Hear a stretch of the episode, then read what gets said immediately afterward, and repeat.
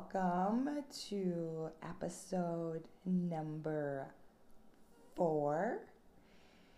And today we are talking about a zigzag mind. and I wanted to start this episode with a paragraph from one of my favorite books in terms of emotions. It's called The Book of Human Emotions by Tiffany Smith. And this description of anxiety in the first paragraph in this book is so amazing. and I say amazing in terms of me really being able to see anxiety, to feel it, to touch it, to almost even smell it. Um, and I just love how she describes what anxiety is. So I'm going to get into it. And she starts off here by saying anxiety is the dizziness of freedom. The stomach lurches and the throat tightens. The eyes twitch and the mind zigzags across endless possibilities. Unlike fear or worry, which usually have defined cause, anxiety buzzes hungrily around the buffet of life's problems, alighting on ordinary troubles and turning them into visions of disaster. It makes us fidgety and breathless. It's inhibiting. It's easy to recognize its pinch and constricted feeling from the word's Greek roots. Anxiety comes from on, to press, to strangle, to be weighed down with grief. Now, I don't know about you, but when I first read that, I was like, oh my God, it's like, is she in my brain? and it really puts anxiety in a place of really getting into the feeling, like I was saying, the touching and the smelling. And when you are able to do this, you can almost separate um, anxiety from you, right? If, if, if you will.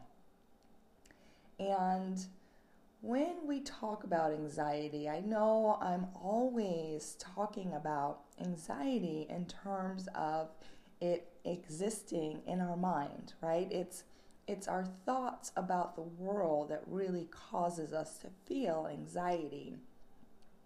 And it's really hard to grasp that. I understand, like, especially in the moments, right? When life is just like crazy and the people and the things and the circumstances and all the things, right? It's really, really hard to take the time to really notice that it is your thoughts that is creating that. And not only that, I mean, our thoughts can be so subconscious that they just seem to be real and true and they're factual, right? And so today I'm going to just talk a little bit about, you know, this zigzag of a mind. and so it's really, I know for me, uh, it's this feeling of should I?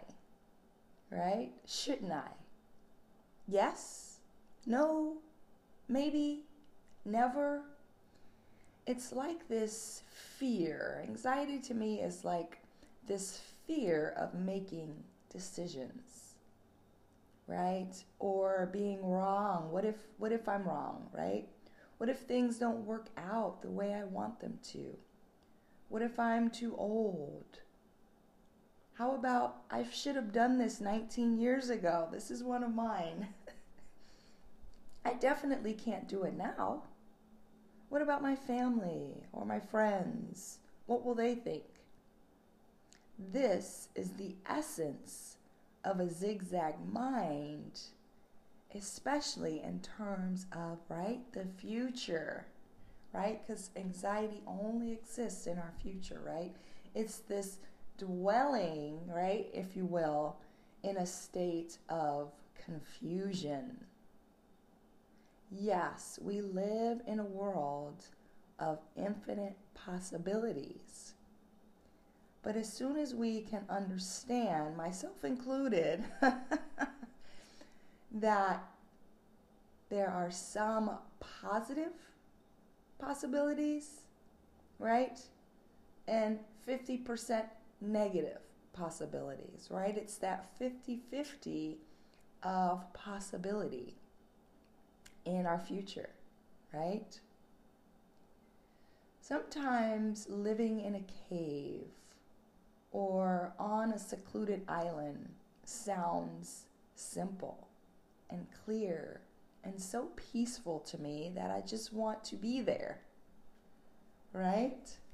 Yet, crowded restaurants and bars and farmers markets. These are some things that I love as well. If balance is the key, how do we find it? how do we find it?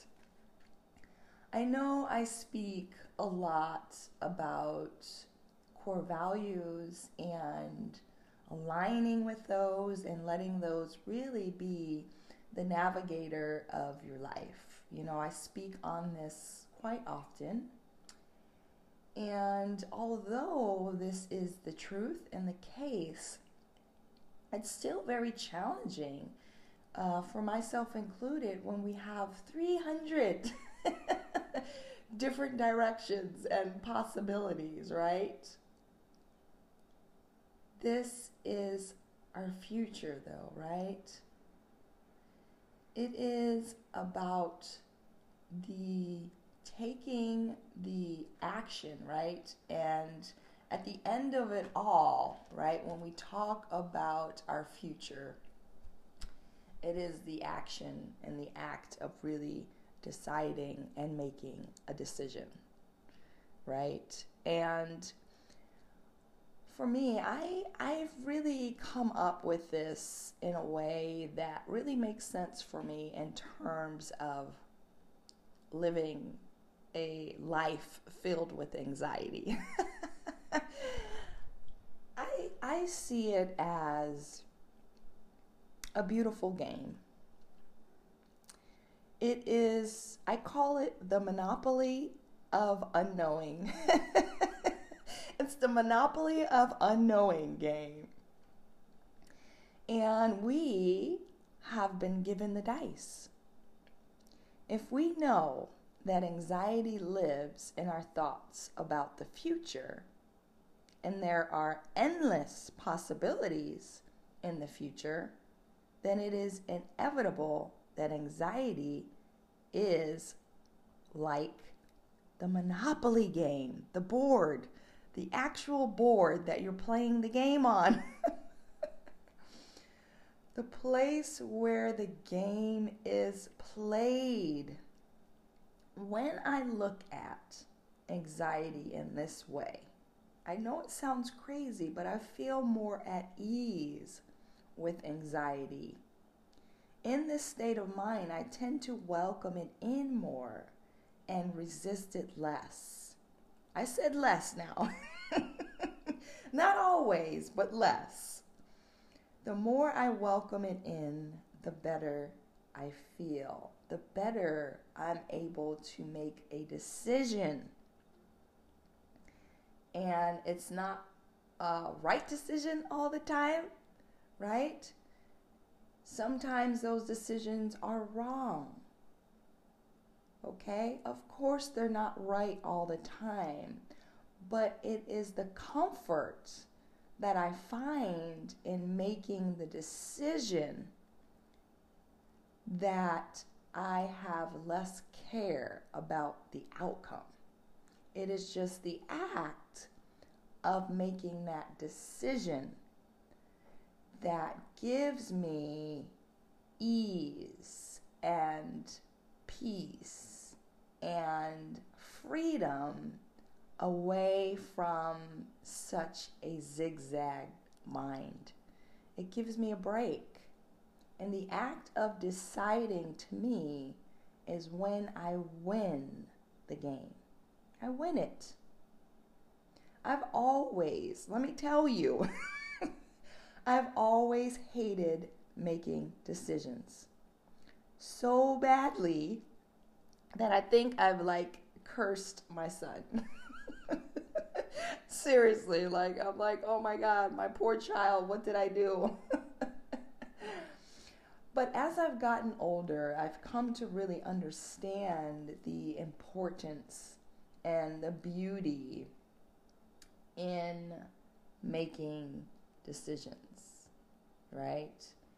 And the more decisions I make, regardless if they are right or wrong,